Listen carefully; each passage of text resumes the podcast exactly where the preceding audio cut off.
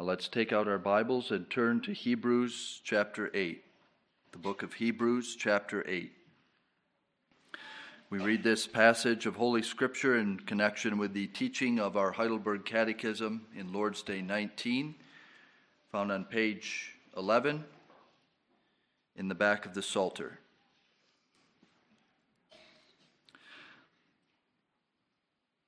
But now let's give our attention to the reading of the Word of God.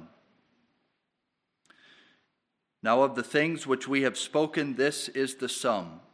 We have such an high priest who is set at the right hand of the throne of the majesty in the heavens, a minister of the sanctuary and of the true tabernacle which the Lord pitched, and not man.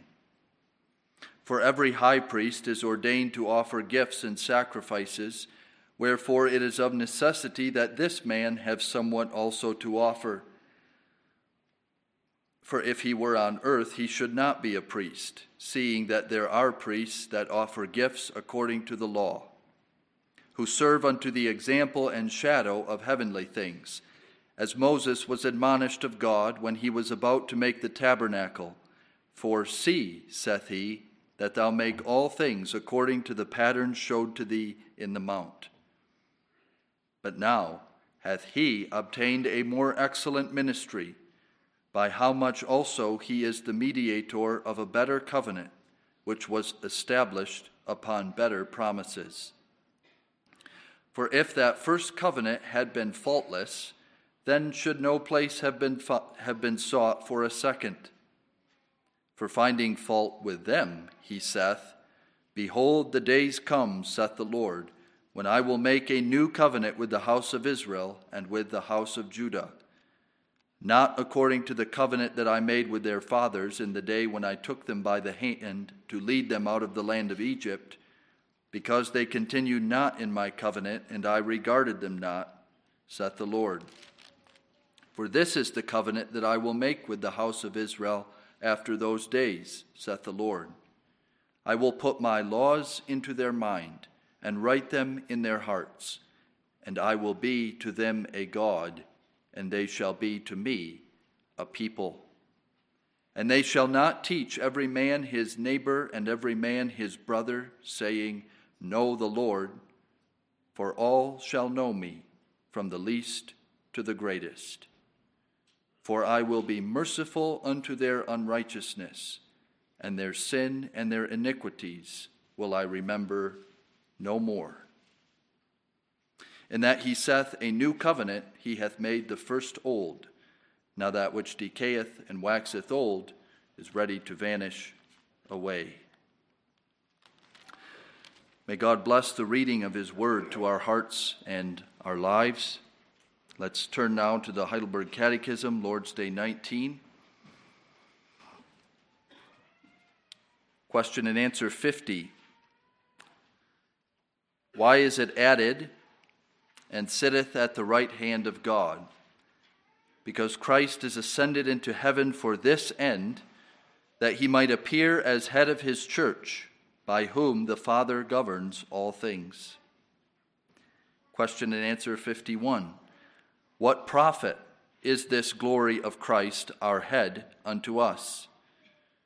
First, that by his Holy Spirit he pours out heavenly graces upon us, his members and then that by his power he defends and preserves us against all enemies. Question and answer 52 What comfort is it to thee that Christ shall come again to judge the quick and the dead?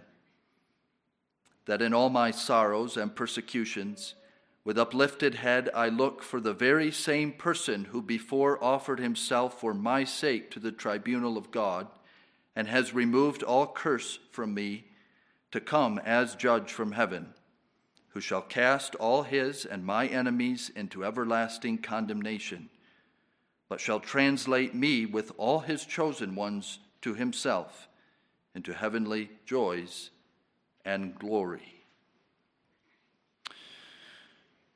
Hebrews chapter 8, beloved, reminds us what a privilege it is that we are under the new administration or the new form of God's covenant of grace. the, the writer to the Hebrews begins by saying in verse 1 of the things which we have spoken, this is the sum. And perhaps for homework, you can read the things that the writer has spoken of in the first seven chapters of the book. But now, as he's transitioning to the subject of how much better the new form or the new administration of God's eternal covenant is on this side of the coming of Christ, he reminds his readers and he reminds us this is the summary, this is the kernel, this is the nugget of our Christian faith. We have a high priest in heaven. He sits at the right hand of the throne of majesty, and he is in heaven our priest. He ministers in the heavenly sanctuary.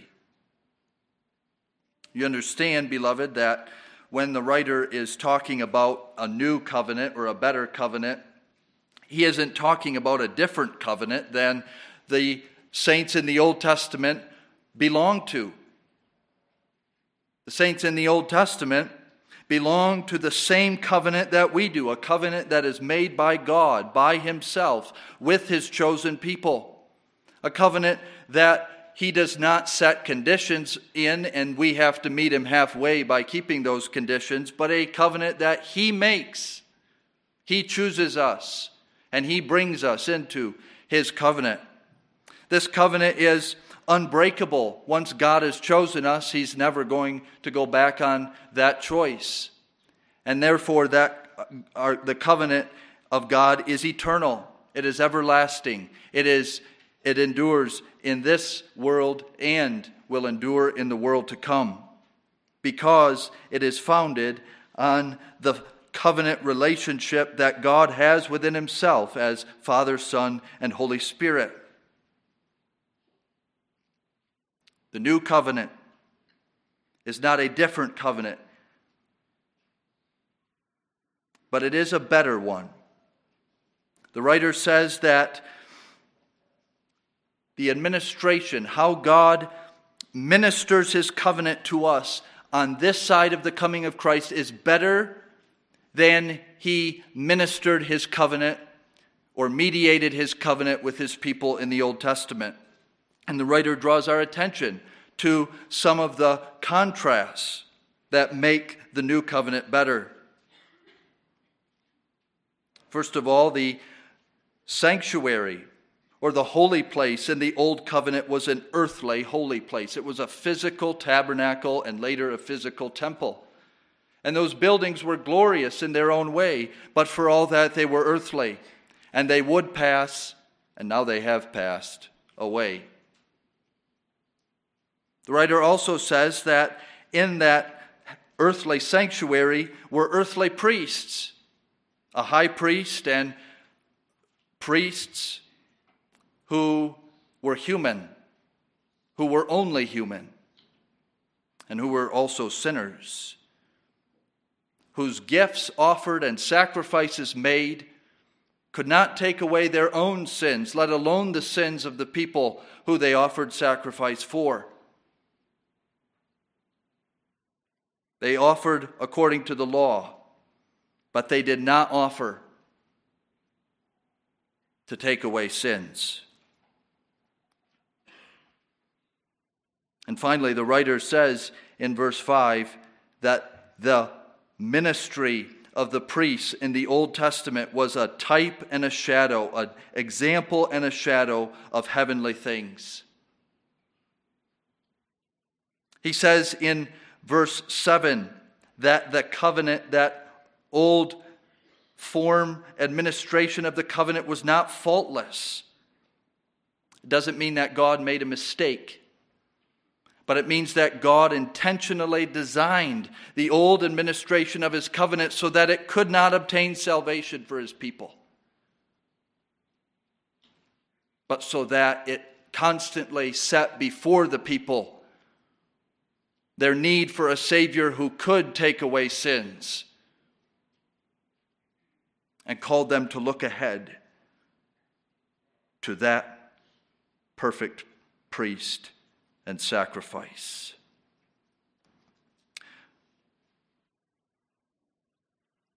And that brings us to the fact that the new covenant is better because it is mediated and ministered administered by Christ. Christ came. He is the man, the Son of God who took flesh and came to earth to live the perfect life and to offer himself as the only atonement for sin. He was the priest at his own sacrifice, who, the writer will go on to say in chapter 9, offered himself once for all. This was the accomplishment of righteousness By this, Christ fulfilled the covenant obligation of perfect love that God required, that Old Testament Israel could not pay, that we cannot pay, but that Christ did, because he was bound by an oath to be the priest that God appointed and anointed him to be, and made the sacrifice that God determined that he should accomplish. And now, says the writer to the Hebrews and to us, not only do we have a high priest who offered himself before on the cross, who shed his blood to blot out the handwriting of our sins against us, who fulfilled righteousness in his life and in his death, but we have such a high priest who is now set down at the throne of the right hand of the majesty in the heavens. His work on earth has been accomplished. He has finished our righteousness. But he has gone to the heavenly sanctuary, the true tabernacle which the Lord pitched and not man in order to bestow, to give to us, to make us partakers in the righteousness and life that he obtained for us by his life and by his death. So that as the new covenant people of God, The words of Jeremiah 31, verses 31 through 34, which are quoted in Hebrews 8, verses 8 through 12, are fulfilled in us and are being fulfilled today. This is what we confess. This is what we need to understand by our confession. We believe in Jesus sitting at the right hand of God. We believe that he's in heaven, that he is ascended into heaven. But added to that, we believe that he is sitting at the right hand of God until the time when we believe he will come again for judgment. This is our privilege. That's what the writer is intending to impress upon his readers. You have a privilege that the Old Testament people of God did not have. They were saved as much as you are saved. But you have the privilege of living on the other side, on this side of the finished righteousness obtaining work of Jesus Christ. And now you are called to look to him as your priest in the heavenly sanctuary and to look for him to come again to judge the living and the dead. We're going to focus this morning on, the, on our confession of Jesus seated at God's right hand. We'll touch on his coming again for judgment, but our focus is on our confession that Jesus is now at God's right hand. We'll consider first the glorious truth, and secondly, the blessed benefit of this.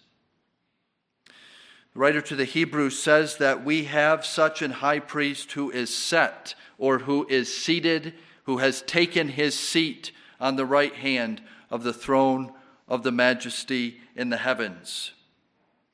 The writer is bringing out the fact that Jesus Christ belongs to the triune God.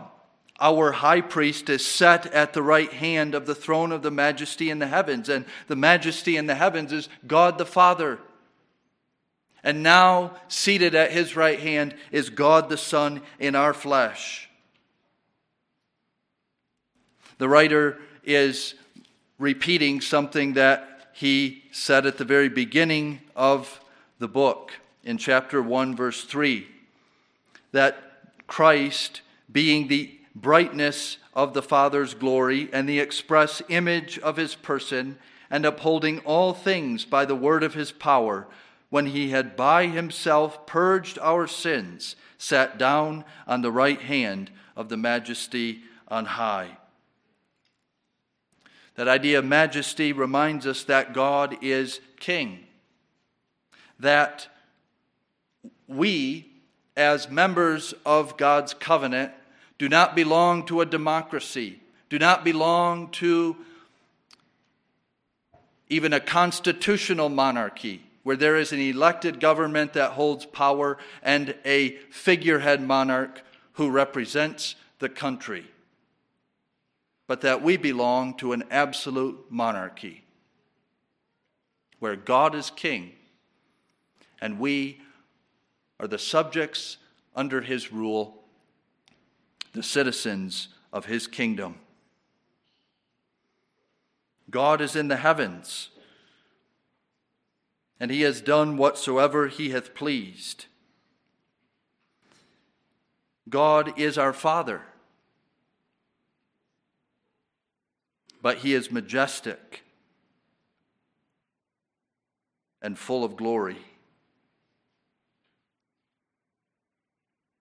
The letter to the Hebrews and the whole New Testament in reference to Jesus Christ being at God's right hand are emphasizing that he is exalted, that in his human nature he has been exalted to supreme dignity, higher than any human being has ever been exalted. In his deity, in his divine nature, he never was anything less then majestic and glorious. But now, in his human nature, as we saw last week too, he has gone to heaven and he is seated at the right hand of the majesty on high. The eternal Word, who was with the Father in the beginning, before all the worlds, return to the glory that he had with the Father before the world was. But the new thing is that he took his human nature with him. As we saw last week, the benefit of confessing that, we, that Jesus is ascended into heaven is that our flesh is there. He took our flesh with him to heaven. He took our true human nature there as a pledge that one day he will take to himself us his members.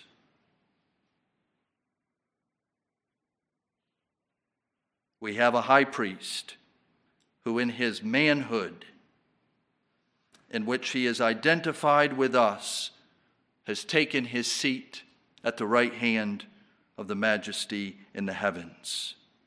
He is a king. You understand that by right hand, the Bible is using a figure of speech. John 4, verse 24 says that God is spirit.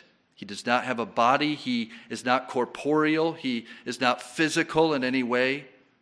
He doesn't have a literal right hand. But the Bible doesn't mean there, by using this figure, to denigrate or to minimize the importance of understanding that God has a real right hand. The real right hand is God's. Our right hands, such as they are, are the faintest picture of the right hand of God. The things we can accomplish and the things we can do with our right hand are small beans compared to what God, in His incomparable heavenly majesty, accomplishes with His right hand holding the world, keeping the world on its foundations, preserving the creation that He has made the ground under our feet and the sky over our head, the food on our table, the health in our bodies. But more than that, God saves us by His right hand. His is the true right hand. It's a symbol of His infinite power not just to do whatever he pleases arbitrarily, but to accomplish what he has purposed to do before time, in eternity, for his own glory and the salvation of his people. That's how the Bible speaks of God's right hand as well. The power of God's right hand is directed according to his sovereign will, both to destroy his enemies and to save his chosen people. When Israel saw the Egyptians destroyed in the Red Sea and the bodies of Pharaoh and his hosts washing up on the shore, they sang the song of praise that you can read in Exodus chapter 15. And in Exodus 15, verse 6, they sing, Thy right hand, O Lord, is become glorious in power.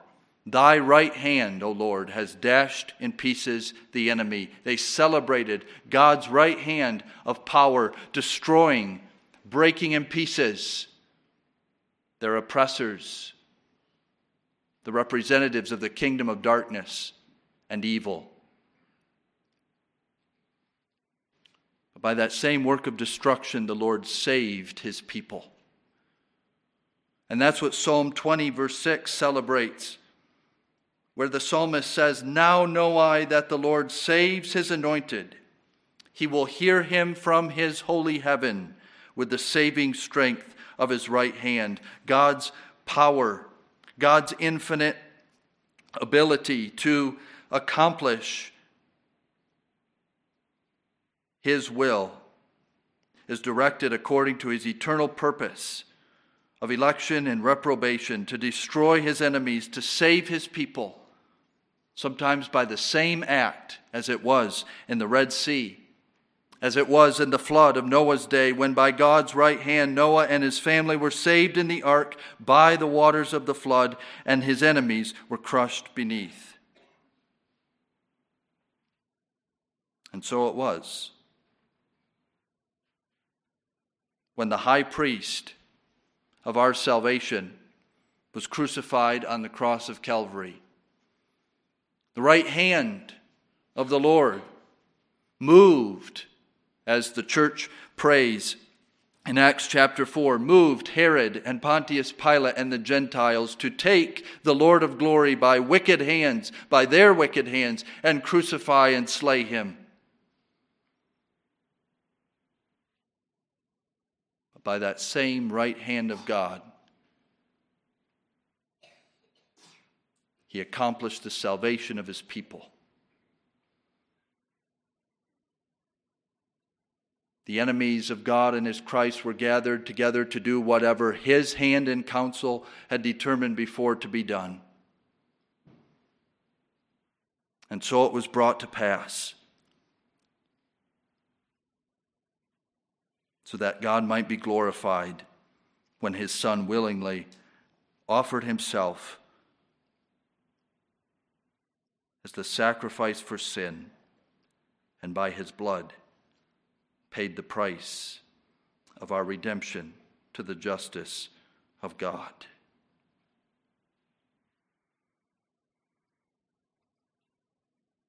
Now he is exalted.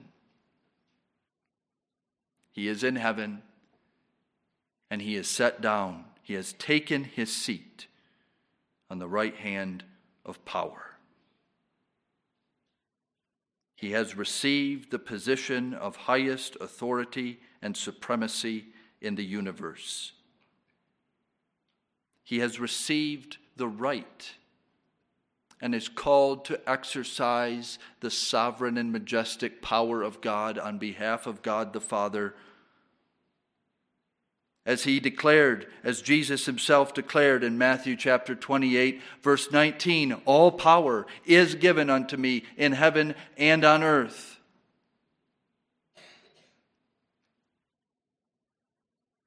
The writer to the Hebrews picks up on that when he says, We have such a high priest who is set down at the throne of the right hand, at the right hand of the throne of the majesty in the heavens.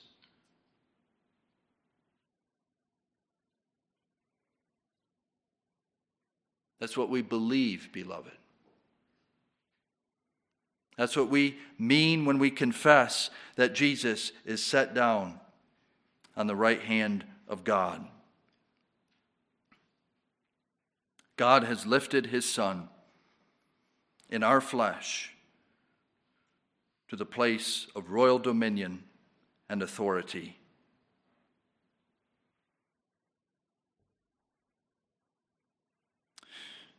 The significance of this we can speak of in four ways. We've talked about what it means, but now let's look at the significance of of us using this language, the language of Scripture, in the language of the Apostles' Creed, that we believe in Jesus seated at the right hand of God. And we're not to the, to the blessed benefit of this yet. We're looking at the significance of this language.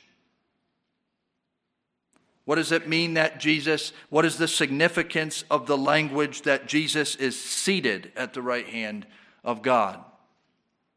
And I said we can speak of that in four ways. It signifies four things. And the first is that this language signifies that Jesus is at blessed rest in heaven. He is resting because he has finished his work of redeeming his elect here on earth. This is not the rest of idleness. This is not Christ kicking back in heaven with his hands behind his head by the pool or by the ocean side. This is Christ resting from his finished work. John 19, verse 30, it is finished. Christ resting after finishing the work of fulfilling and accomplishing our righteousness. Living the perfect life of love and devotion to God in all of his thoughts, words, and deeds. And humbling himself even to the death of the cross, according to the righteous will of God. The Bible uses the language of sitting to speak of rest in other passages. For example, in the Old Testament, Micah 4, verse 4 prophesies of a time when all of God's people will sit, every man under his own vine or under his own fig tree. A sign of rest when God's people will not have to rise up to go to war against their enemies, but will be able to rest in the quietness of the Lord's salvation. Or in Isaiah 11, verse 10, when the prophet, looking by, the, by prophetic vision to this event of Christ seated at the right hand of God, says, His rest shall be glorious. He will be seated at the right hand of the throne of the majesty in the heavens as a sign that he has finished the work that he came to earth to accomplish. We use this language as well when in a court of law a defense attorney has made his case or when the state prosecutor has made their case, what do they say? The defense rests, the state rests. Not that there's no activity to accomplish yet, but their case has been made. Their work, as far as making their case, has been accomplished, and they rest from that labor. or in our own lives when, as, as, as parents, we come home after a hard day's work, we sit down to rest because our work has been accomplished. So Jesus sits in rest at the right hand of his heavenly Father. Secondly, the sitting of our Lord Jesus signifies his royal majesty and glory. We touched on this already, but think about how this was foreshadowed in the Old Testament, especially by King Solomon. In 1 Kings 10, verse 8, Solomon is, is pictured as seated on his glorious throne his incomparably glorious throne, the like of which was not found in any other kingdom on earth. But his servants are spoken of as standing in his presence to hear his instruction and await his direction. Solomon had the privilege of sitting as a sign of his dignity and royal majesty. His servants stood in his presence to await his direction. Daniel 7, verse 10 speaks of this when it says that thousands, thousands minister unto him, and 10,000 times 10,000 stand before him. The prophecy of Daniel 7 is about the exaltation of the, the one that Daniel calls the Son of Man. And you know that Jesus took this name for himself in the Gospels and referred to himself more than eh, by any other name by this name, the Son of Man. And he sits while 10,000 times 10,000 stand before him, while the hosts of heaven stand to await his direction and command. Third, the significance of our confession that Jesus sits at the right hand of God is that we confess him as supreme judge, supreme judge in heaven and on earth. A work that he is doing now and a work that we will see him accomplish in person when he comes again to judge the living and the dead. You know that in our manner of speaking, too, we often speak of a judge taking his seat in his courtroom to hear the cases that are presented to him and to give and to give a verdict in those cases. David's comfort in Psalm 9, verse 4, is that God has maintained his right and, and his cause and sits in the seat of judgment, maintaining right. And Joel 3, verse 12 says that when God in Christ comes again on earth, he will sit to judge the heathen round about. The Lord Jesus is sat, is sitting now on the right hand of God as judge. Maintaining and doing right. Remember, especially in regard to this, that this is a confession of faith. Because this isn't necessarily something that is obvious to us as we look around at the world we live in or as we consider the personal lives along which God leads us.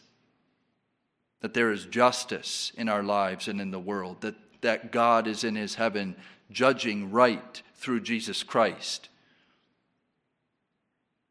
that Jesus is maintaining right.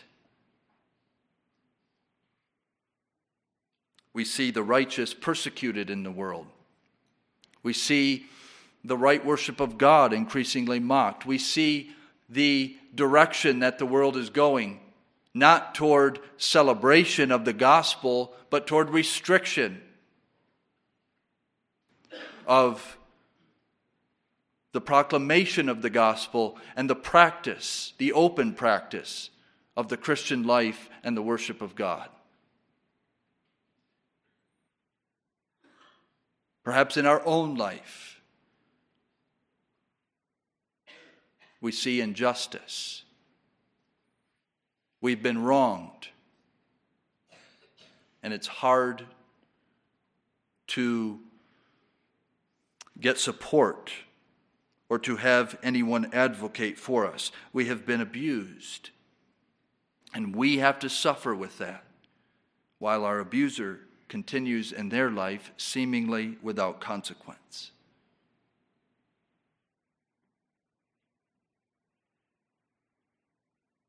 Or as the psalmist in Psalm 73, Asaph, struggled with, we struggle to make ends meet in our earthly life, to put food on the table, to support our families.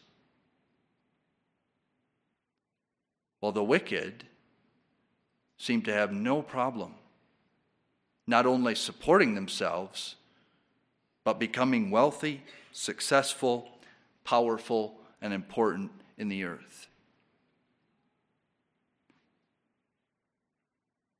And then we need to come back to the basics of our faith the articles of our creed, the confession, and the privilege that Hebrews 8, verse 1 reminds us is ours. We have a high priest who is set down as judge at the right hand of the throne of the majesty in the heavens. And he will come again to judge the living and the dead. And finally,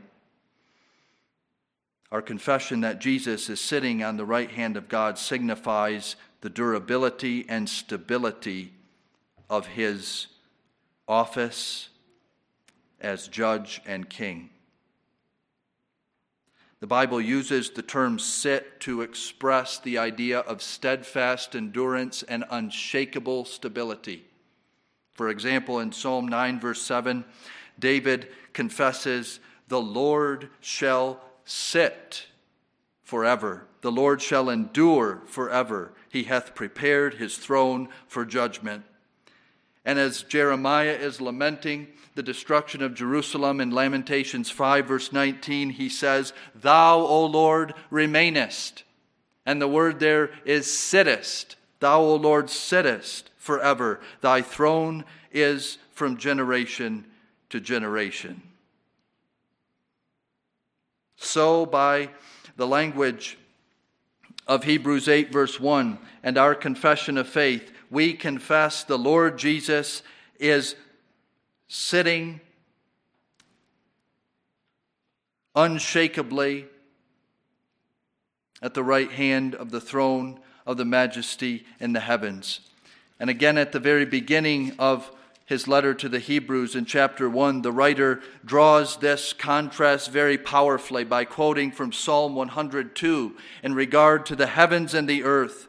And he says, They shall perish, the heavens and the earth shall perish, but thou remainest. They shall wax old as doth a garment.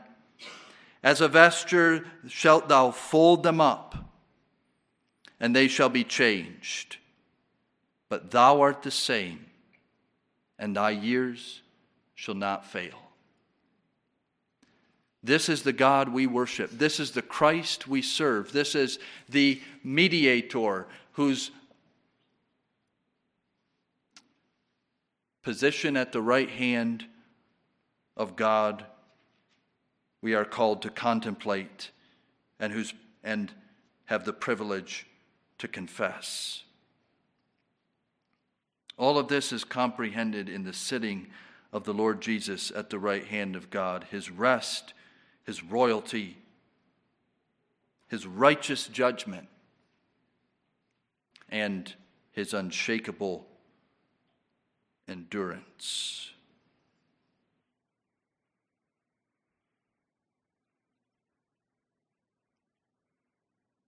This isn't something we're called, though, to contemplate with our minds, but it is something to embrace with our hearts.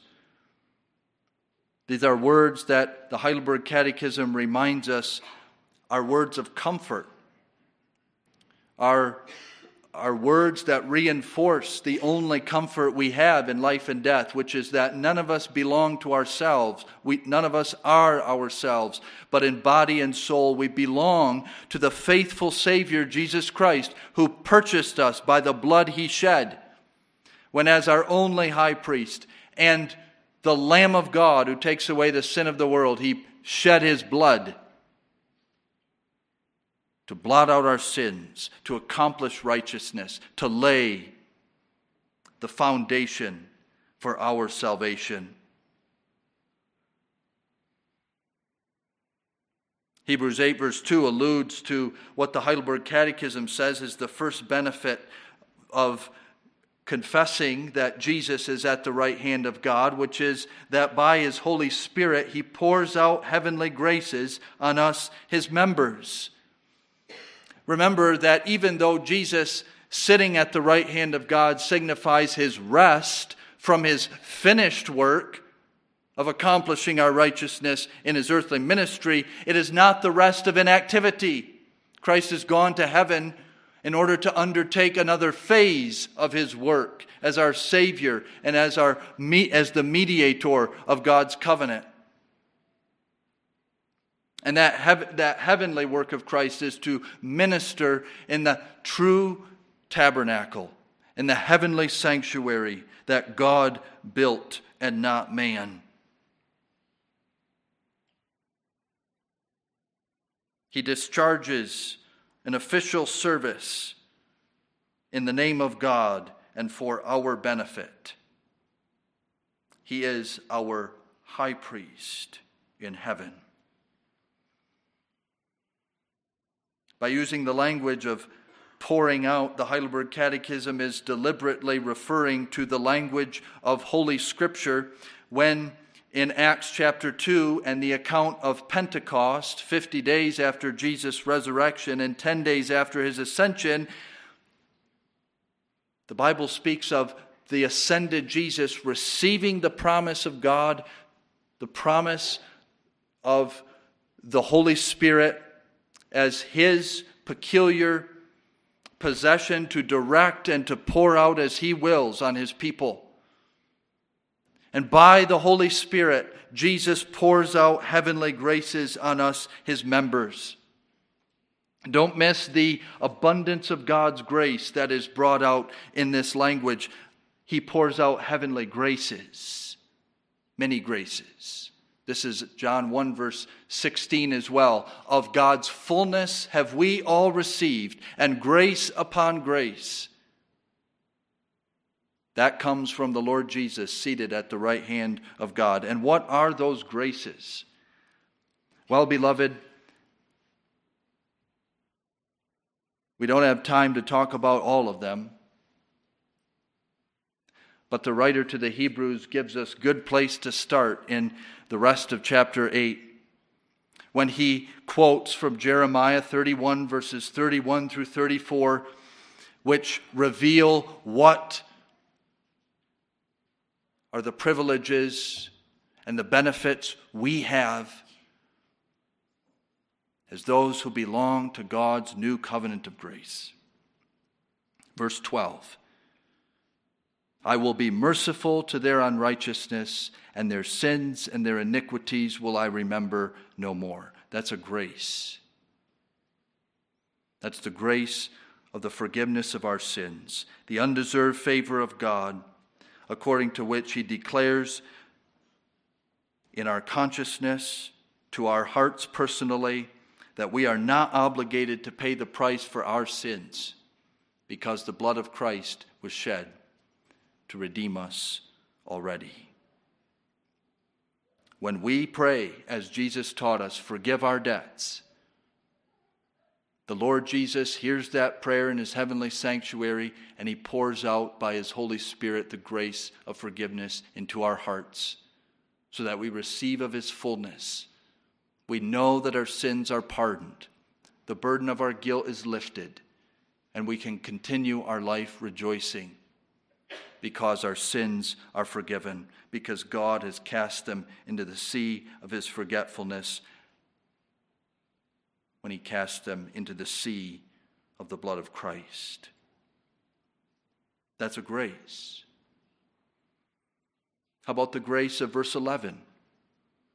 They shall not teach every man his neighbor and every man his brother, saying, Know the Lord, for all shall know me from the least to the greatest. Isn't that what we talked about last Sunday evening, beloved? By this we know that we know him, if we keep his commandments. That personal assurance that we have that we abide in Jesus, that there's a living connection that we call faith between our heart and the heart of Jesus and that that living connection of faith, that abiding in Christ, means that His life flows into us and gives us the grace to live a new and holy life of obedience to His commandments and submission to the revealed will of God. By this we know that we know Him.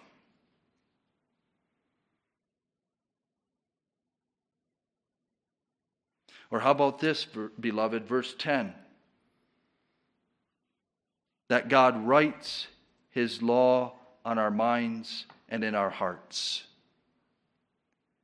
So that we don't need, as Israel in the Old Testament did, to hear the law of God given to them from Mount Sinai by the hand of Moses to be scared out of their wits by the revelation of God on Mount Sinai, descending in fire, in, a, in cloud, and in smoke, with the sound of a trumpet, and to hear God's word to Moses don't let anybody touch the mountain, don't let any man or beast come near, lest they drop dead or be thrust through with an arrow.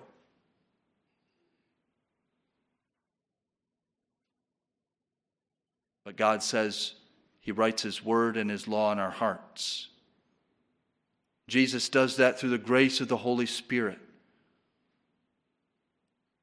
So that we don't have God's law on two tables of stone, but we have it on the tables of our hearts.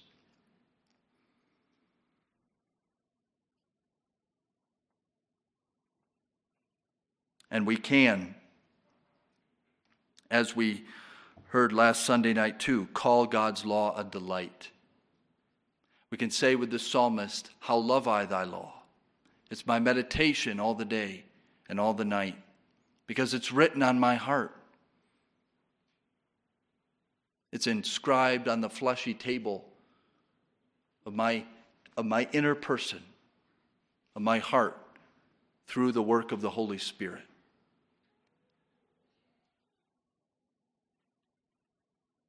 And I love to love God from the heart. And how about this grace, finally, beloved, at the end of verse 10 I will be to them a God, and they shall be to me a people. Think of what Jesus said to his disciples the night before he was crucified that he would send the Holy Spirit who would abide with his people forever and remind us whatever Jesus spoke to us. And this, beloved, these words, I will be to them a God, and they shall be to me a people, are the covenant formula that you find running through the whole scripture. The writer to the Hebrews isn't coming up with these words out of his sleeve, but he's quoting from Genesis 17, verse 17, and Leviticus 26, verse 12, and Jeremiah 7, verse 23. And he's emphasizing to his readers and to us this is a grace. This is the grace of God's promise to you. He is your God. You are his people. He belongs to you. He gives himself to you, and he receives you to himself. In his covenant relationship, in his bond of friendship that he has made with you through Jesus Christ and having once committed himself to you, he will never leave you or forsake you. He will never let you falter or fail. That's a grace, beloved, to have that promise of God. and to be able to say that promise is for me and it is yes to me in Jesus Christ.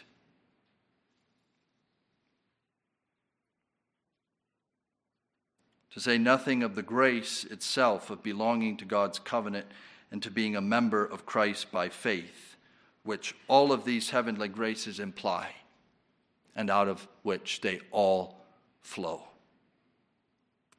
But finally, beloved, the benefit of confessing our Lord Jesus at God's right hand is that we have a confession that gives us the assurance of sure protection. Because by his power, Jesus pres- defends and preserves us against all our enemies. Don't forget that the first enemy Jesus preserves us from is ourselves our own sinful nature, which he has subdued and whose dominion he has broken through the work of his Spirit in our hearts. But which we need preservation from each and every day, and which we need defense from moment by moment.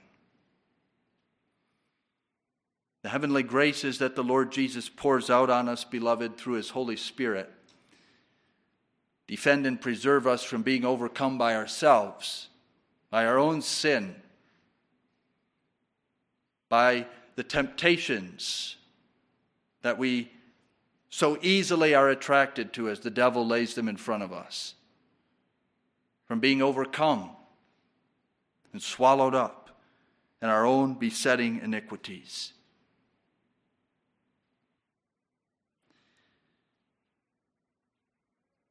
But also, beloved, not only internal enemies, but external enemies too. The Lord Jesus protects us from, defends us from, and preserves us in the midst of. and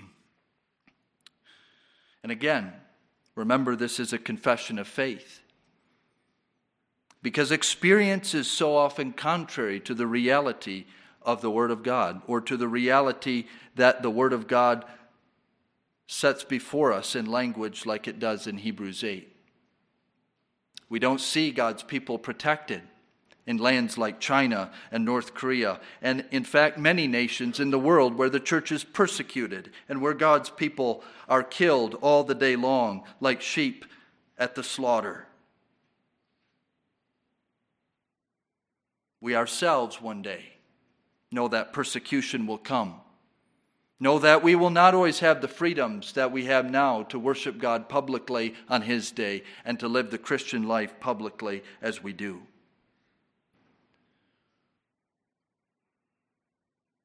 One day it will be true that we and our children will suffer in body as well as soul for righteousness' sake.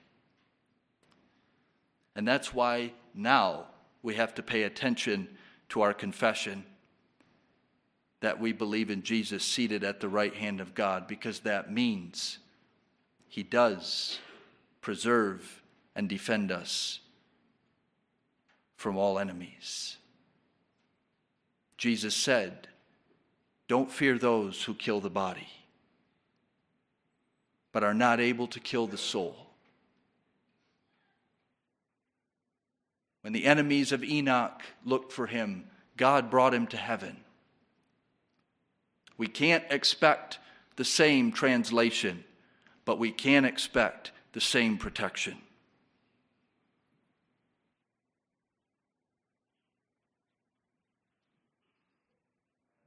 First Peter 1 verses 5 and 6 says that we are kept by the power of God through faith unto salvation ready to be revealed at the last time.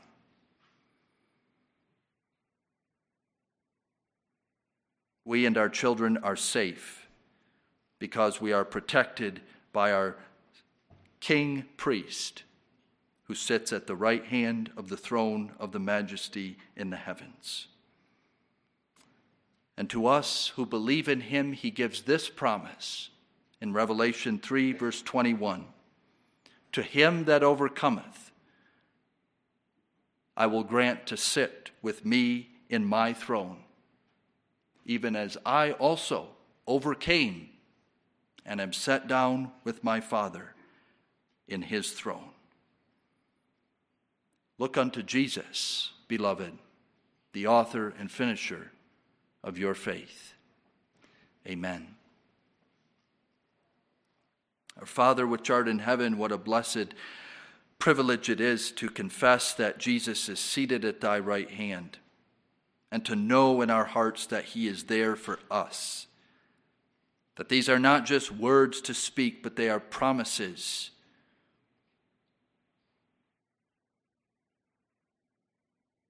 Father, we pray that in this day and as we begin our life, our work week again tomorrow, we may live with this conviction that we have such an high priest who is seated at the right hand of the throne of the majesty in the heavens. And that as our priest in the heavenly sanctuary, he pours out day by day his grace on us, his members. And as we go about our daily station and calling in faithfulness, he is surrounding and protecting us, defending us, and preserving us from all enemies, giving us the grace to fight the good fight of faith and to lay hold on eternal life.